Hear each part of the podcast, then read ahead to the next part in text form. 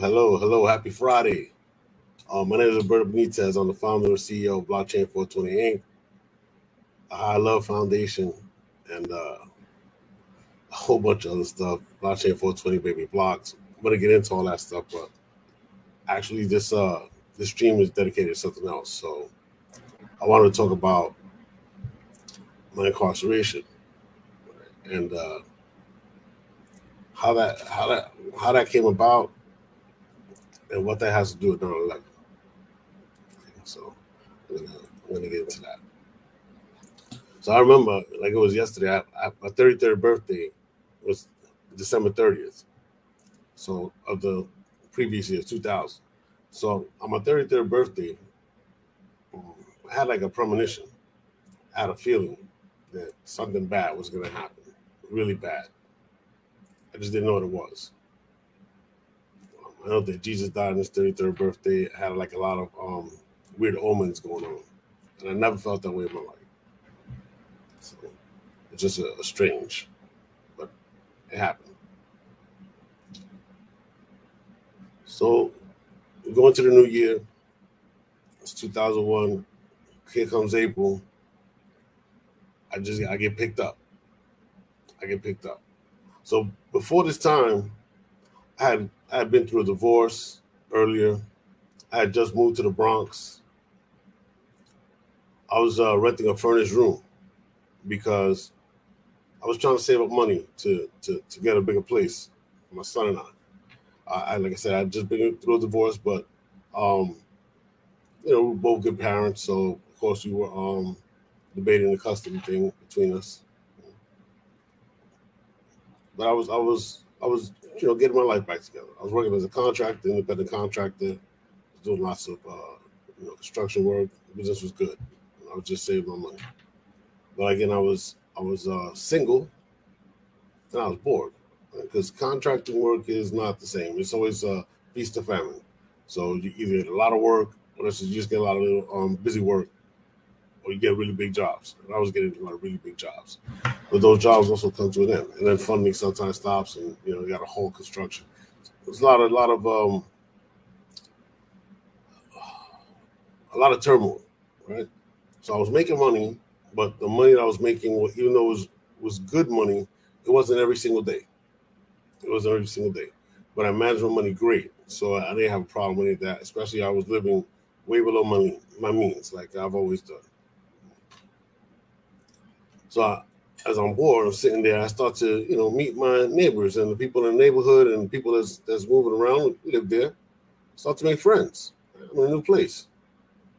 I'm originally from the Bronx, but I didn't live uh, where I was living at now. Well, excuse me, when I was living at then. So I just moved to that neighborhood.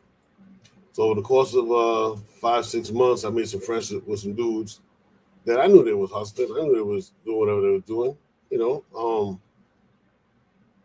but they were cool with me. They weren't doing nothing to nobody um, in the neighborhood. You know, they actually was uh, like kind of enforcing certain things, like to like behaviors, like people should just not do certain things if they were out because it would bring attention from the police. So a lot of other crime wasn't happening. They just did whatever they did, and I didn't really care. I was I was doing what I do, but they're still human beings. Right? So we hanging out, we become friends, go dancing, clubbing, hanging out. I get locked up. So I'm locked up. I get picked up by the feds. I don't really know why. So they don't they don't really tell you exactly what's going on right away. So by the time I figure out what's going on, months have passed. So I got I got picked up in April. Now we're, we're at September. So by September, I already knew I was there. Hmm. There's no question why I was there what was the, the only question was how how many times were they gonna supersede with, with different um with different charges and, and that's a I don't want to get into the legal legalese of all that but that was my my thoughts since I'm there. So September 11 happens, 9/11, and uh, the World Trade Center is right across the street. So I'm watching. I'm watching TV. I'm, at that moment, I'm in general population. I'm watching TV, and I see I, I was on the ninth floor, on 11th floor. I think it was on the 11th floor, 11, 11 North. I could see that one of the planes hit the building, and this is right across the street. So imagine the, the whole prison shook. And let me tell you which prison I was in. I was in MCC New York. I was in MCC New York. That's across the street from the World Trade Center. That's the Federal Supermax. It's not a good place. It's not a good place to be. It's not where you want to be. But I, was there, and uh, so the first plane hit. We, you know, we we see, we see it hit. We don't know what the hell happened. Right? We thought a plane crashed into the building. We watching, right? Of course, there's a lot of alarms and things going on inside the prison, but still, there was so much uh, chaos and confusion. They they hadn't officially said lock it down where they locked everybody down yet. So that that hadn't happened yet. Remember, this is within a span of a like a minute or two. This this happened fast. Um, wasn't long for that. It was on the news. So now everybody that's inside the prison, we can't see outside. We really didn't have no windows except up, up there anyway, anyway, like on, on the other floor, where you could kind of see the sky a little bit. But since the but since the trade centers were so big, you could see them. You know, you, you couldn't miss them. So wasn't too long um, while we were there that we could start seeing the people, you know, trying to trying to avoid uh, burning to death or the building collapsing on them, you know, starting to jump. And you can see the dust of the first building, right? Uh, just the debris and everything falling down, and it was it was kind of it was, it was horrible. Was, it was horrible.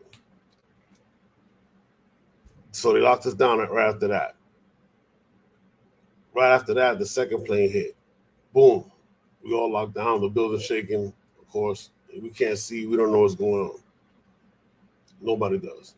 All we know is that the COs are going crazy. Now we have radios with, with headphones, so we can listen to um, the news. So we, we we know what's going on in the news because we can hear that coming through the radio. We can't we can't see any footage or anything that's going on, but we, we already have seen we have seen enough. We've seen enough from what we can see. I'll, I'll just put it that way. Right? Um, and uh, so they locked us down. Weeks passed, and every day since they locked us down to to where I'm coming to right now, where I said weeks passed, every single day they were just bringing people in, bringing people in, trying to bring people in through through parts of the city because they hadn't they hadn't they had a sectioned off every single entrance to Lower Manhattan yet. This, like I said, this is still happening fast. So they were just bringing in different prisoners, you know, and just. I mean, it was it was a real ugly time to be to be in New York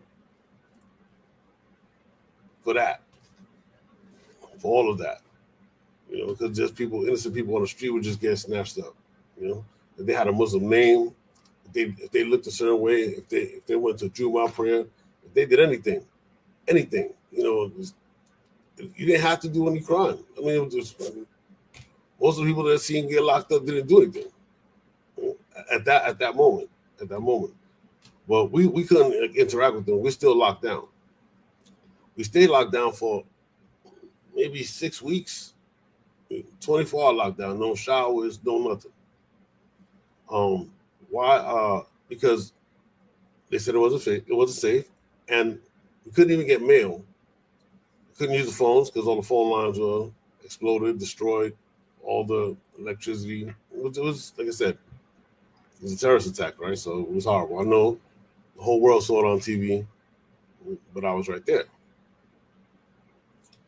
And uh, so they sent the anthrax through the mail, so none of us could get mail. We couldn't send or receive mail. So from September 11th to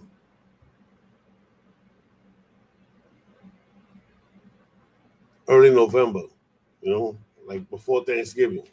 There was really no mail, no phone, no movement.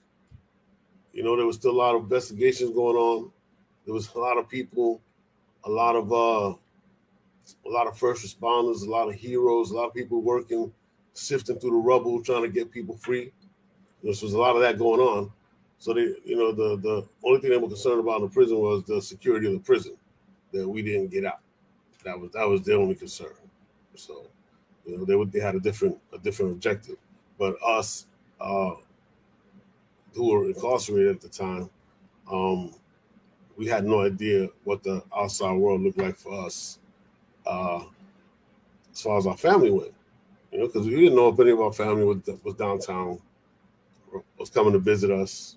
You know, and a lot of us were getting visits that day. If they were there when that happened and they got killed, so it was just like a real, it was a real hard time. You know? So that, that's my experience with 9-11. Peace and blessings. Peace and blessings, hip hop 75. You know, so that, that's my experience with that. But then came the, the worst experience when I found out why I was there. So I told the dudes I was hanging out with, um, they got picked up. And there was uh some, some murders involved.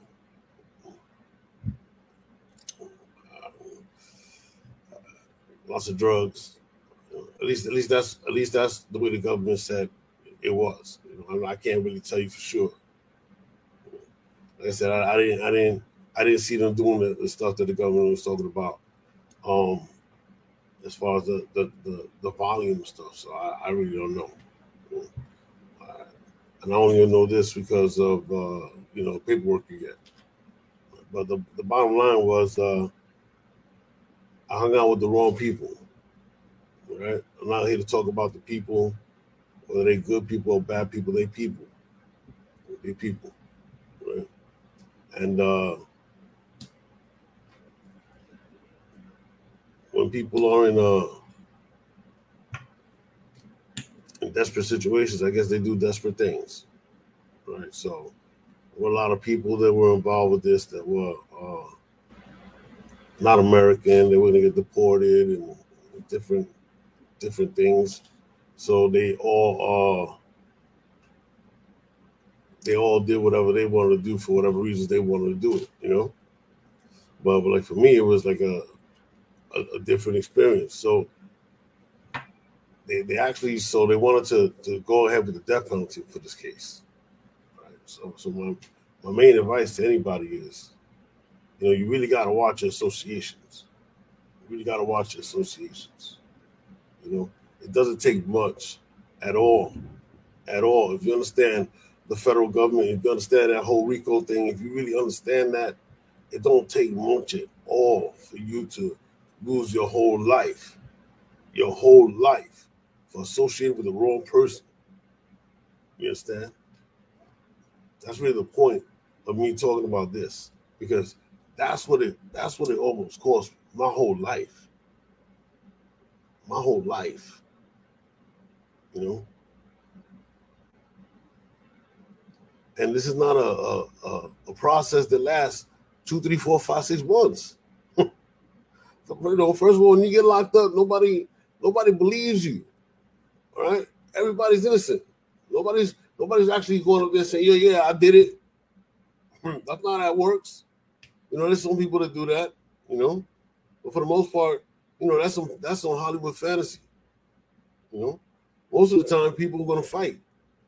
You know, they're gonna lie, beg, steal, you know, even kill, even kill to avoid um to avoid their karma. You understand what I'm saying? You know, like I said, I'm not I'm not I'm not judging nobody. I'm not judging nobody at all. You know? You know, we all got we all got to um we all got to answer to God for everything. You know, and I I and I ain't never been an innocent man. Like, you know, I'm a sinner like anybody else. I'll say about that. But uh, you know, it wasn't it wasn't I wasn't I wasn't there for the right reasons, and I almost lost my life for associating with people.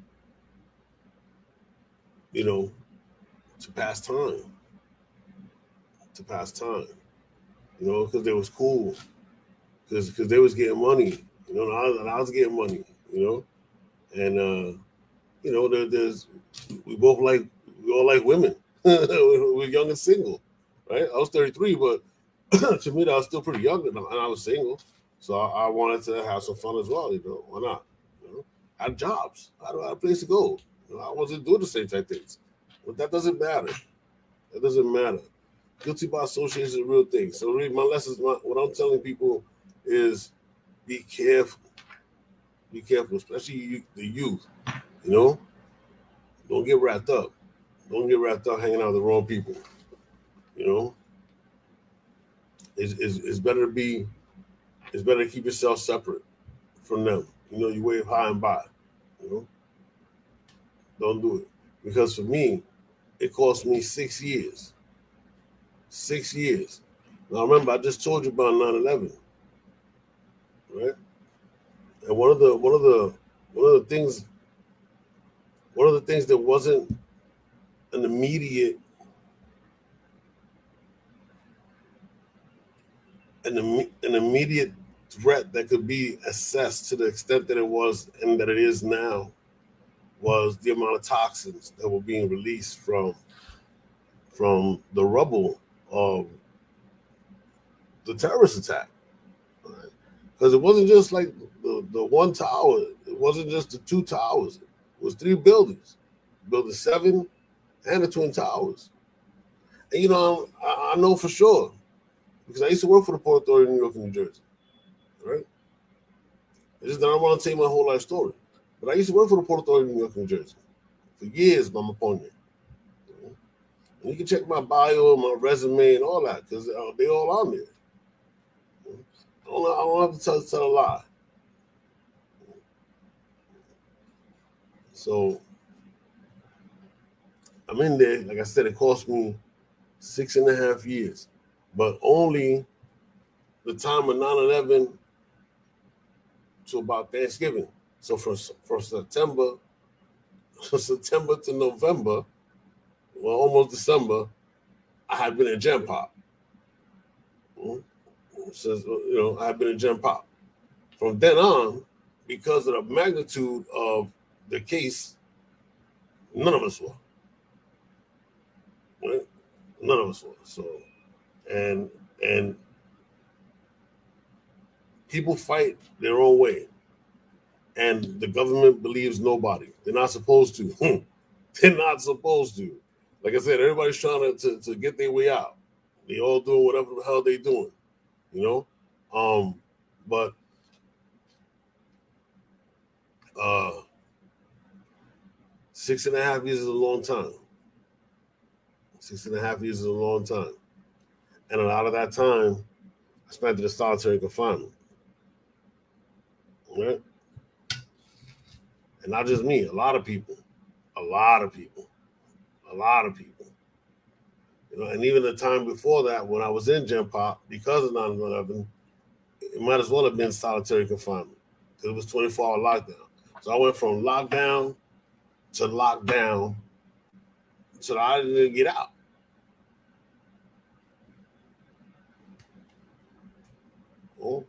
So, of course, you go to court back and forth.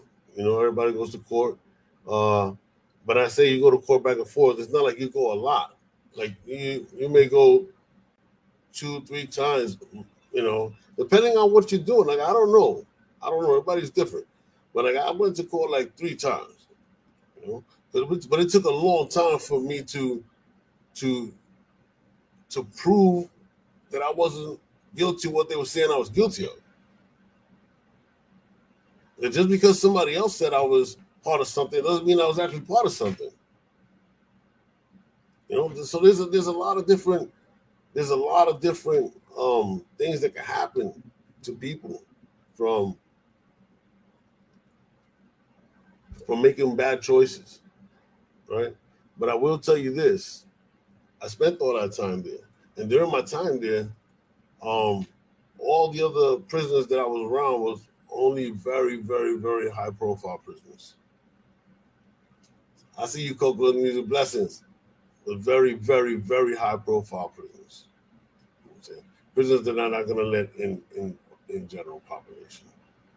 You know, because hear them tell it, I was uh, I was like a like a monster or something. You know, like that that was that was that was that was their that was their story coming in, and I, I had to prove like, dude, I'm, I'm I'm nothing like I'm not even that dude. You don't know who you think the hell I am. right? But that takes years. That takes years. It's not a. It's not a. It's not a just a. They're gonna take your word for it type of thing, right? You gotta actually prove. It's like they gotta prove that you're that you're guilty, or you gotta damn prove you're innocent, and that takes time. And I wasn't. How do I put this? I wasn't innocent to what I pled guilty to. Hmm? I wasn't innocent to what I pled guilty to. You know what I pled guilty to? I can tell you. Somebody showed me a gun one time. And I was like, well, what what what we do? Okay. you know? And uh that person said that they gave me the gun. I never had the gun. I never accepted the gun. I saw the gun. Supposedly, this gun was defaced. This gun I've never seen.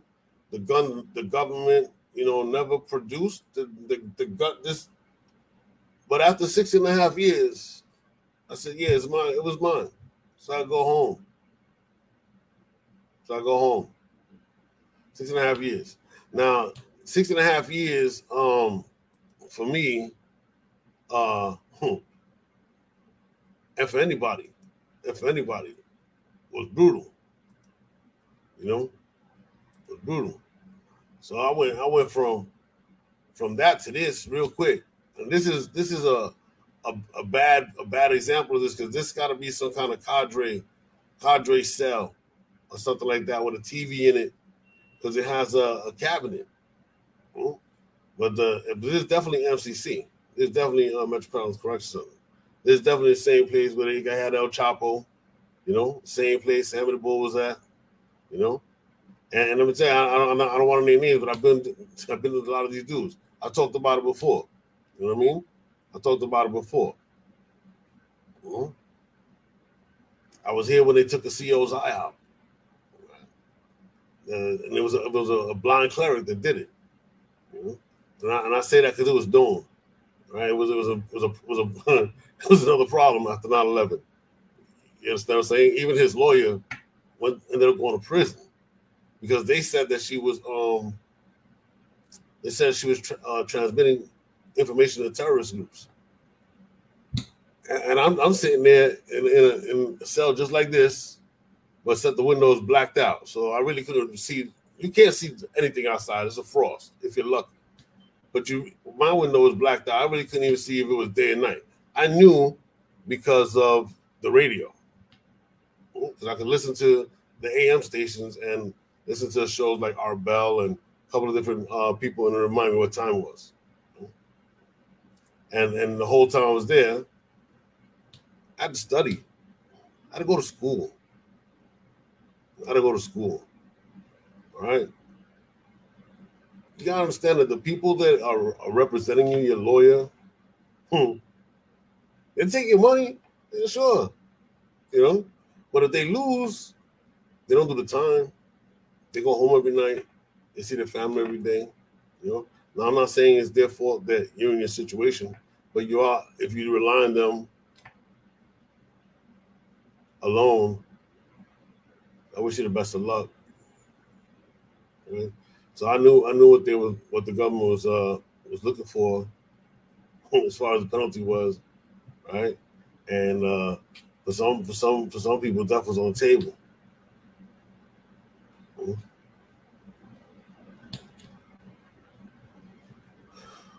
So when it's a death penalty case, it's different. It's different. They're not gonna put you in a place where they feel you may be able to hurt somebody. What else you got to lose? So they, they kept everybody separate, but in different. They weren't even all in the same prison. I really don't even know where the hell it was at. Excuse my language. I really don't know where they were at. To be actually honest, at the time, you know, I know I was at. I was at MCC New York, and I stayed there the whole time. I stayed there the whole time and I did I did I did move to different prisons. I did move to to, to, to different prisons on my way home. on my way home. So they they they went to like uh, Atlanta, uh, um, Oklahoma City, Lompoc. I just, I just bounced around. El Reno, uh, Gilmer, West Virginia, and then I, I, I finally came home. But but it was uh it was terrible experience. And when you're in a situation like that, where the people when nobody believes that what you're saying, nobody believes what you're saying. You understand? You gotta prove it. Right? You know, so what, I, what I'm saying is I had to go to school in there. I had to go to school in there. I couldn't rely on my lawyer. I couldn't rely on on the information I was getting. I wasn't getting no information. I just had to think with, with charges, right? There's no access to a law library. There's there's nothing. There's nothing. You don't get a shower. So for six years, I pretty much washed up in the sink, cut my own hair, shaved myself, took care of my hygiene. No contact, no bunking.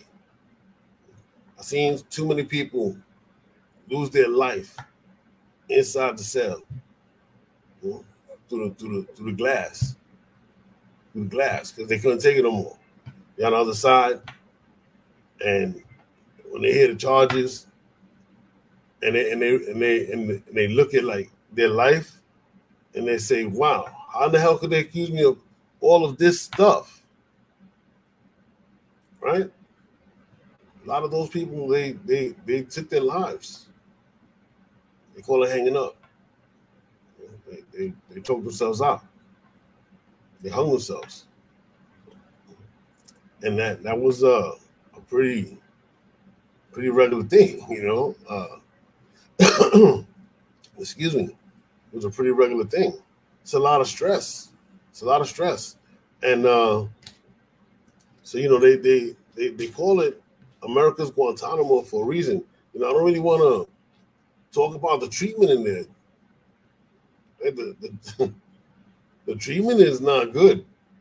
right? The treatment is not good. It's not humane. You know, um, when Jeffrey Epstein was there, they said he killed himself. I don't know how, because I know there's a camera in the cell. There's a camera in the cell. So so they they see they, they you, you can hang up, but they see when you're trying to do it. They see you grab the blanket, they see you tying it. At some point, they're supposed to see you, right? And they make rounds. They make rounds. And there wasn't a day in all the years I was locked out that they didn't do count. They didn't walk around. Every day they did count, a couple times a day. And when they felt like they just came and just messed with you anyway. Hmm? So, like I said, I went to school. I had to learn everything I had to learn about law. Had to become Ironside. How to become, you know, uh, uh, whatever other good uh, lawyer, TV lawyer, what it was, you know. I, I don't really watch TV. I still don't really watch TV. Hmm? I had to study to be free. To be free. But all the time that I was there, I didn't get rotated out. What I did was get rotated cells. So they moved from from from one side of supermax to the other side of supermax. It's got like uh it's, it's, it's got some wings. So they moved from one wing to another wing, but I'm still in the same place. Meanwhile, staff, uh, prisoners, most people they circulating in and out, right? Now there's now there's people there that because they they don't care where they're gonna hold you at. This is not a compassionate thing. You say, "Oh well, just you know, let me let me stay general." But nah, they don't care. They don't care. The purpose, of, you know, the purpose of, of isolating you and and keeping you uh locked up like that is to break your will. It's to break your will. It's to make you say, "I did it." It's, it's, it's a it's a it's a it's a psychological it's a psychological torture, right? Like I said, that and that's just and that's just the the the, the time and situation doing this thing. You know, the visits. Mm, I don't know how many of you uh people have gone to visit people in prison. God bless you, you have. You know what I'm saying? A lot of times people that come for the visit, they get treated worse. Worse than some of the people inside that have actually committed some of the most heinous things in the world. Because like I said, not everybody's innocent, but I'm not nobody's judge. I've seen them in God and how they would and and and, and a jury or whatever, how, however their situation works out, you know. But they, they'll come, your family will come there, whatever, and you know, you gotta get frisked, right? So you consent to be touched. So there's a lot of times it's not like a lot of pleasant touch. People come to visit, and it's not that they even like the person. It's just they don't want you to come back. they don't want you to come back. They want to make sure that the person inside knows they got no support. So I've had to think my way through all of that. And through the grace of God, uh, I'm home. You know? I've been home a long time. Right? But I came home to my family because they never stopped supporting me. They they they, they stay with me the whole time. So everything I, I have, I owe to you know God and my, and my wife. Excuse me. You know? So I, just uh, you know want to put that out there. So that's one of one of the, the the harshest experiences I ever had in my life. It was so harsh that even when I lost my leg, it didn't faze me because it was nothing like the physical, mental, emotional, psychological torture of that place. And I did get to go home, but they gave me a parting gift. Like I said, I never left the building. So since I never left the building, I got cancer from 9-11. From from being there, from being there. While everybody else was boogieing around, you know, moving around, in and out, changing locations. I'm stuck. I'm stuck. Yeah. So that was my parting gift. You know what I'm saying? Like, so basically, there was like, we can't kill you one way, you're gonna die another. Because for me, that was some Tuskegee, excuse me, I get a little bit emotional. Uh, some Tuskegee experiment shit. Excuse my language.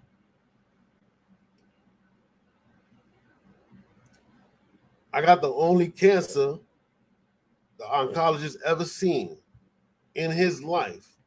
I mean, uh, after practicing 30 years, a black dude with skin cancer. I had, a, I had a big melanoma on the side of my head. I had to get that operated out. That didn't even show up until after I was free. You know? Thank God I caught it in time. I, I didn't know what it was. I thought I was getting like a birthmark. I, I, I didn't have no exposure to the sun. Look, I, when I came out, I looked like I was jaundiced. You know, you gotta really understand no sunlight.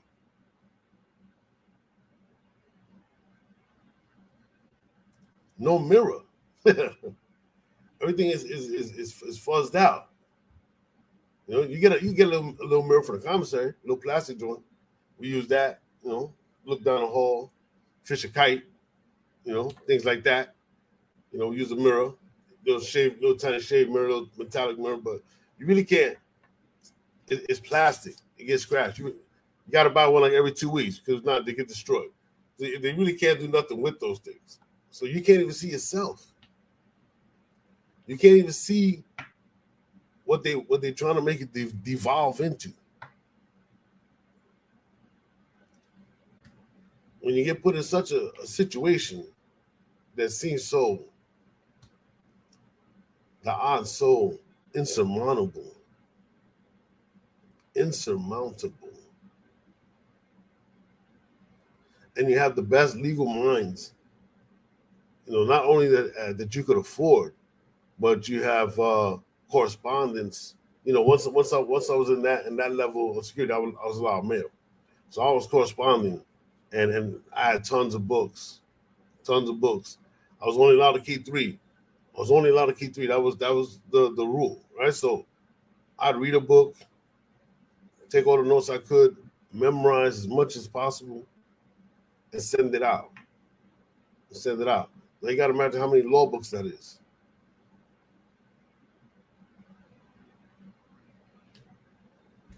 People not going to help you like you didn't going to help you. It's not. It's not about your money. People will take your money. Doesn't mean they're going to help you. you know what I'm saying? It just it just means they got a license to practice on you. Practice law, you know, practice medicine, you know. I'm not saying I don't respect the professions, but you know, on courses. And I say that because um, like I, I just told you, I, I, had cancer, but my wife got large B cell lymphoma twice. I, I came home. I came home, I was on ground zero. I have nothing. Just me and my children. You know what I'm saying? Thank you, Toy Pumps. Just just my, me and my family, my wife, my children. So, you know, we was doing our thing. We was working. Sam, she was um she was she was the boss at the Georgia Dome. Not the top boss, but she ran the, the box office. You know, so she she had a lot of responsibility. She was a big dog. I came home to Georgia. I'd never been there before, not living. Um, I was on. I was supposed to be on supervised release like a year, but they so dirty, they changed my supervised release while I'm there. While I'm there, while I'm in Georgia, while I'm in the halfway house, they changed my. They added another six months to my supervised release add another six months to my supervised release. So I got no choice about that. I took it. Not I could appeal it from inside. by, by the time my paperwork gets in, I'll be back out. So I was like, I'm just just gonna take it. You know. So I get I get to Georgia. I'm in a I'm in a place called Fulton Industrial. I don't know if, if, any of y'all from Atlanta. But if you're from the A, you know where Fulton Industrial is at. You know what I'm saying? So I'm right there on a hill. And all them folks from Katrina, all them cats from Louisiana, they just got there. Wasn't too long. In commercial. Oh, I can't believe it. I'm sorry. Um, you can't, I can't hear you. Oh, I'm sorry. I'm sorry. I don't know what happened. Um, but uh those people, you got you got to get a job when you're there. So I, of course I, am working, no problem. I'm, I'm I'm I'm working what I always do. I work construction, so I'm building things. I'm moving around, and I'm a I'm a unit electrician. You know, I'm a local three IBEW electrician. I'm third generation. So I, like I said, I was making money before I got locked up. I was, I was working. You know, um, so I'm, I'm I'm out there doing my thing. I'm working, and every day I got to come back to the halfway house. I got to pay rent. I got to show that I'm working. While I'm there, every day I go out to work, these dudes that just came from from Louisiana, they're on ground zero. They don't have no money. They're hungry. You know, stomach is on their back. They're trying to rob me every day. Every day I'm going to work. Every day somebody's trying to rob me. Every day. and you and you can't. And I mean, don't get me wrong. Don't get me wrong. I didn't get robbed. I said they were trying to rob. Me. A lot of a lot of my people got robbed every day. You know, they're just waiting for them. You know, every every payday. You know, catching me. There's only a couple of ways in from the bus. It's, a, it's an isolated place.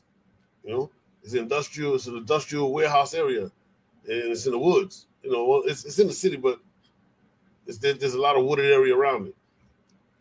So you know, people just lay in wait. I was just blessed. You know, I didn't, I didn't, I didn't get, I didn't get yacked. I did get approached a couple times, but it, it, didn't work out the way they wanted. But you can't really defend yourself. yeah, Yeah, you already know. You can't really defend yourself because you can't carry nothing. You already, you just came out of prison, right? And I, I, I never lived in Georgia, and I've been black my whole life. I don't want, I don't want, I don't want, I don't want no trouble. I don't want to carry around with a knife or nothing. You know, I'm, I'm trying to get back in society. So what I'm trying to say is that just because, oh, no, well, it's it's the it's the United States Guantanamo Bay. There's only one Guantanamo Bay in Cuba, but the United States Guantanamo Bay is MCC New York. That's where they had El Chapo. That's where they had the terrorists that blew up the USS Nimitz. That's where they they, they kept Sammy. You know, um, man, you know, the same place. MCC is in New York. M- MDC is in Brooklyn. Manhattan Detention Center. Manhattan Detention Center. They haven't. They've had their own problems. No heat. Like I said, they're, they're all just terrible conditions, and it's the same pressure. So it's it's a it's a little bit. It's it's a it's a, oh no it's all right. It's a little bit easier if you if you're in if you're in general population. Maybe you can find some support, right, uh, of other people that's that's suffering with you. It's different when you was in my situation. One, you don't know what's going on with the people that that you've been linked with, right? There's no communication. There's no communication between you and the lawyers about that. You know, you just got everybody's just got to take their take it. I wasn't. I didn't. I didn't have to go to trial. My my whole thing was I didn't do nothing that they was talking about. So I I, I was free, but it took me a long time. And, and I say free. I'm, I'm, not free. I still did six and a half, close to seven years that I gave my life, and then got cancer behind it. You know what I mean? so so it was never free. It cost me everything, and that's what I want to tell people. You know, you can lose everything hanging out with the wrong people. So be careful who you hang out with. Be careful about your associations. Understand how the legal system really works. Understand how the RICO statute affects people. Right? There's a lot of people doing kingpin time that never made no money. They never made no money. It wasn't no big drug dealers at all. They're doing a million years, a million years for nothing, right? There's there's there's people oh, oh, there's people of color in, in prison. Yeah, no, you, you I, I pled guilty to a gun. I pled guilty. So I, I, if I'm guilty, I'm guilty. That was that was the whole. That's the caveat. That's how the cop out system works. You know what I mean? That's how the cop out system works. You cop out to something. It happens every day. A lot of people end up with the under the three strikes three strikes law because of just that. They might have got caught shoplifting a, a pen at a store, and something that could have been handled with a desk appearance ticket gets escalated to something much greater because it's a uh, money in the numbers thing so they and racism. So they lock you up. After you spend a week at a jail and you get to the judge and be like, Did you steal a pen? You don't even want to defend yourself. You might have had the pen the whole time. You just say, Yeah, I plead, I plead guilty and pay, so you can pay the fine. But that, that's one strike. So they, they get you to cop out. So because they know that every day you're away from home costs you money, costs you relationships, it costs you your family. So most people that get locked up on petty crime, they cop out because you know, they just want to get to get it. Um, yeah, yeah. You know, um, I don't know if the mandatory three is, is scratched out um for across the whole United States. It's only like it's still in a certain state in states they still do it. Just like the 13th Amendment is still on is still on the ballot right now. You know, so they still they still trying to vote on slavery. you trust me, they haven't they haven't all the way ruled out the three the, the three strikes law. Not everywhere. Yeah, just New York. Yeah, it's it's it's it's, it's very draconian the system, right? So that that's what that's what blockchain for is about. Look, I, I I had to think my way through that situation. My wife got cancer, large B cell lymphoma twice. Um, I had to think my way through that situation. I didn't give it a therapy that that they recommended that they recommended. Exactly. I'm from Puerto Rico. We, we, you know, Puerto Rico and DC, they commonwealths. We we definitely understand. You know, um, it's a it's a it's a terrible thing, you know. They recommended for her that she take this chemotherapy right now, start today. And they told her in front of her mother and myself that if she didn't do this today, that she may as well just go home and kill herself. Yeah, Virginia. Yes. Yes, VA. VA. Be careful out there, Queen. I know it's rough everywhere. But yeah, that, that's that's the whole thing. That's the whole thing. So that's why that's why I made blockchain 420. Look, the doctors wanted my wife to, to just take chemo. It was going to kill her. She did take one round of it. It was so bad. So look, we're going to do something different. I had a a, a, a nutraceutical corporation. Right? It was called Flawless Science, and I had a lab out in in in Georgia, Benitez Labs. So all this stuff you can look it up on the internet. You know, it's all public record. All right. So after I got home, I did fantastic like I said, I was always a businessman. I won so many awards from the chambers of commerce, this, that, a third. I got, I got, um, I got picked up by the state of Georgia to work in the Georgia World Congress Center. You know, Sam, Sam uh, got me the interview, and of course, my electrical engineering skills spoke for themselves. Right, and uh, I got the job there, and I was uh, electrician there for years. There was a tornado. I went in on my day off to help help save people, but that's just who I was. You know, always been and uh, I got a T-shirt. I got a T-shirt, and, I'm still I'm real good friends with, with everybody from the Georgia World Congress Center and their staff. You know, even on LinkedIn, even with the Port Authority, because I never, I never had no problem with the Port Authority. I was a structural maintainer. I made bridges, tunnels, buildings, roadways, you name it, I built it. Heavy equipment operator, everything, everything. You know? So, so for me, making money was not a problem.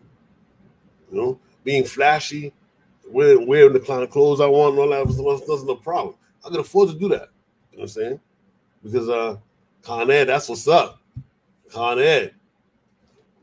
You know? Um, I grew up with Con Ed in New York. Um, so being associated with the wrong people could cost you everything. Don't let it cost you everything. Don't let it cost you everything. All right. And I built a lot of different businesses. I, am telling you the story because the same way those towers came down, that's how my life came down. That's how my life came down. And then I was starting to through the rubble. Boom, my wife gets cancer twice. Twice. They split her from they split her from here to the bottom. Took out a, a, almost a 30 pound tumor. I think it's 23 pounds. You know, I, I, I know it was over 20. And it was on a, on a, on a, heavy side of scale, like 23, 24 pounds, like around there. And uh, that she had, and she's been complaining about for years. And I was taken to the emergency room every day, every day. And we don't use drugs. And they kept trying to tell us, well, just take this um oxy. Like, we don't want no damn oxy. You know, we want to get some tests done. We want to get some tests done.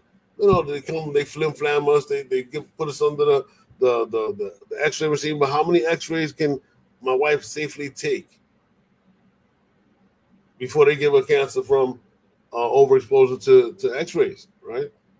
So we wanted to get um different types of scans like pet scan like different things done and then and, and of course my insurance didn't want to pay for it because they were just saying that um i was we were overreacting. But my wife's in pain every day every day right?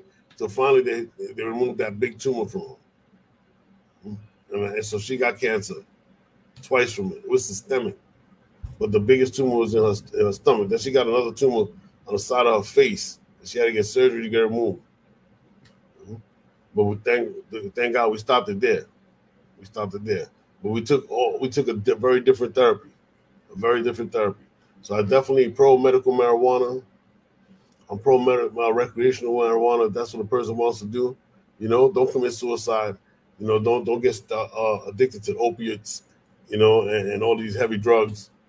If uh if you don't have to, if it's legal within your state, within your country, do it.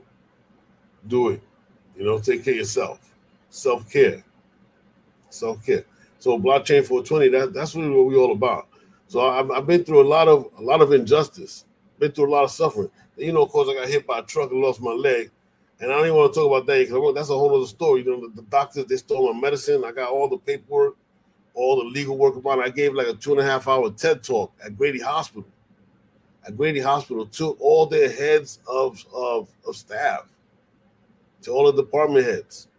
It was a catered event of the such the horrible treatment that they gave me there. Okay, and I, I did fight to get the nurses' licenses revoked. Did fight to get their license revoked. Took me a long time too, and, I, and they never told me the actual outcome of that. But Grady's a powerful hospital. They know a lot of people. But I got the records and the videos and the videos and the videos to show what happened to me. So I was I was in uh, I was in correspondence with a lot of uh, a lot of news reporters at the time, heavyweight stations, Channel Two, uh, WSB TV, a bunch of different radios, a bunch of different television stations, because they they they saw the videos that I sent them of what I had been through at Grady.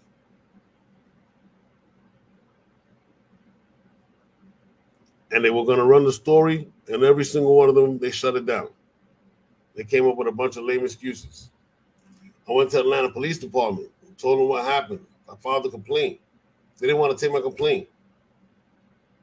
They didn't want to take my complaint. They, they were telling me that you, you can't steal from the patients. You can't steal from the patients. All right. And like I said, and what they were stealing they did. They stole some earrings. They had, two big trillions. I don't, I don't know. I don't got them anymore. But I had two big trillion earrings. They stole those. Um, but what they really, what are, what they really, they got to be careful with this because uh,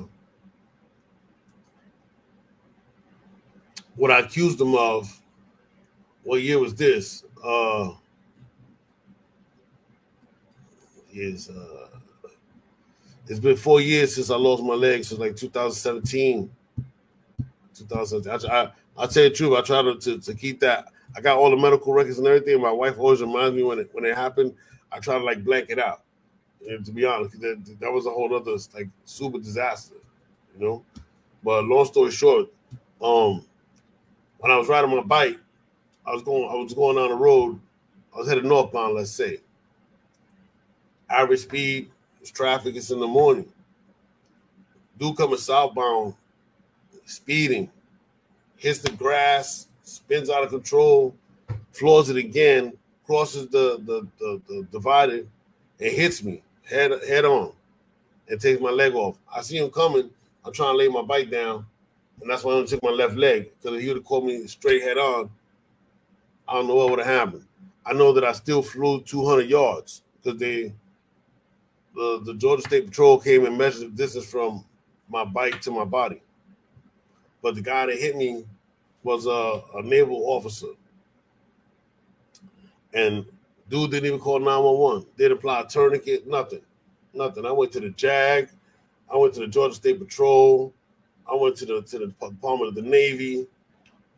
They had internal investigations because he was never charged with anything except failure to maintain lane failure to maintain his lane.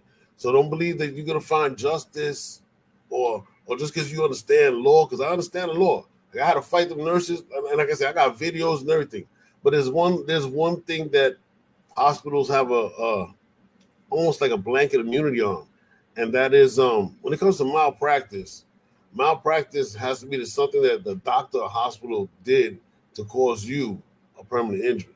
They ain't never they didn't excuse me They never caused me to lose my leg.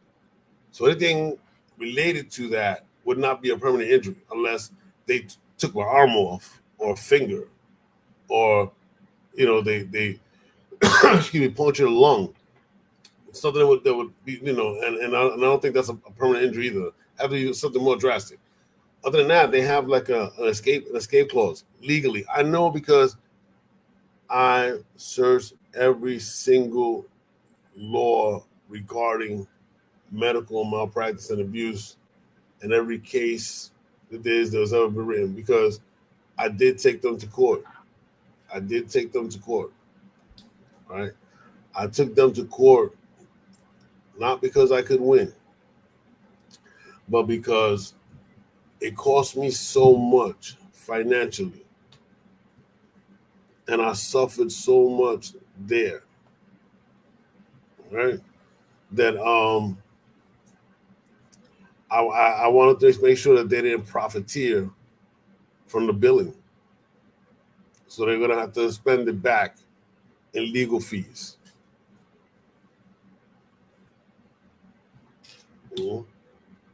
That was that was my that was my goal to get their licenses taken because they should not be practicing medicine on anything that lives. I don't care if it's a gecko. Excuse me. They should not be practicing medicine, but it definitely should not be practicing on human beings, not those particular people. Like I said, I, I don't ever make stories up if uh, if anybody ever wanted to like you know read about it. it says it's everything is uh, is public. I made a lot of complaints about it. Um, and I have all the legal documentation about it because because I, I, think it's important that people that people um fight for themselves. They just don't know how to fight. I fight all the time. I'm not I'm not taking anything laying down. Excuse me, I have a sore throat. So that's why I made blockchain 420 because I was tired of all of the abuse, lack of education, uh, lack of lack of resources, lack of help, lack of compassion. You know, this is a, big lack. You know, so as I started making money, I said I want to do something that gives back to the world, but something also that makes other people, you know, uh, opportunities to to maybe generate some wealth. And I have to say this like this because for myself, I have to be legally, I have to be careful how I speak because I have to remind people that this is not financial advice, it's for educational purposes only. And since I'm speaking for myself and the High Love Foundation and Blockchain 420, uh, and, and and and all the things that we're doing, all the fantastic work that we're doing, I just uh, I want to be careful never mislead anybody. Thank you, thank you, uh, Hip Hop 75. But I'm gonna I'm gonna come back a lot more often, and I'm definitely gonna speak my mind a lot because I'm I'm disgusted. You know, I, I look at what what's what's coming up as news, and it's like the Little Mermaid. That's news. You know, uh, and all these other weird topics. And I get it; they're important. They're important. I'm not saying that they're not important, but you know, they they they're also don't carry the same weight as um what's going on in Mississippi. What's going on in Mississippi? You know, stealing all the welfare money. Brett Favre and his Super Bowl buddies. Ted DiBiase and them. Hmm? Stealing from the most vulnerable of all of us. Right? If you're on welfare, nobody's on welfare. You know, contrary to popular um, racist and ignorant beliefs, if someone's on welfare, they're living below the poverty line. They're not choosing to stay there. They're not choosing to stay there. They definitely see their friends, some of them, some of them moving up and maybe, you know, doing different things. But for the most part, if they're there, is because that's a social safety net that they probably need. Because I want you to understand blockchain 420, at the end of the day, yes, we make cryptocurrency, yes, we make NFTs, yes, we do gaming, yes, we're gonna make animation, we're making start making animated series. All these things is fantastic. Yes. Yeah, un- unbelievable. Yeah. Yeah, there's just so many, so many evil things going on. Yep. And and and and our people are just sort of just accepting a lot of it. You know, I don't. Disney absolutely planned that the Little Mermaid, if they could give it to a a super fantastic, talented young sister to do, that it would be in their best interest to do it. That it would be in their best interest to do it. You know. So that's why they did it.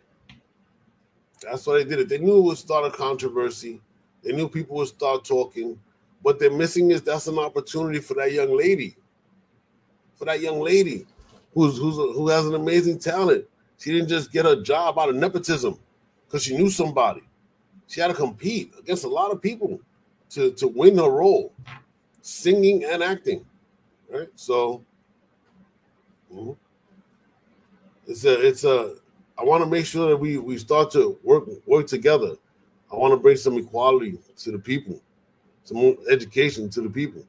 You know, I've been through a lot of different things. Like I said, I, I live in, in Panama right now. I live in different countries, a lot of different countries. I've traveled the world, you know, um, and I came back from nothing, in spite of the illnesses, in spite of everything. Right. So you're always gonna you're always gonna come away with some gems. So I thank you for tuning in. You know, I'm gonna definitely be back.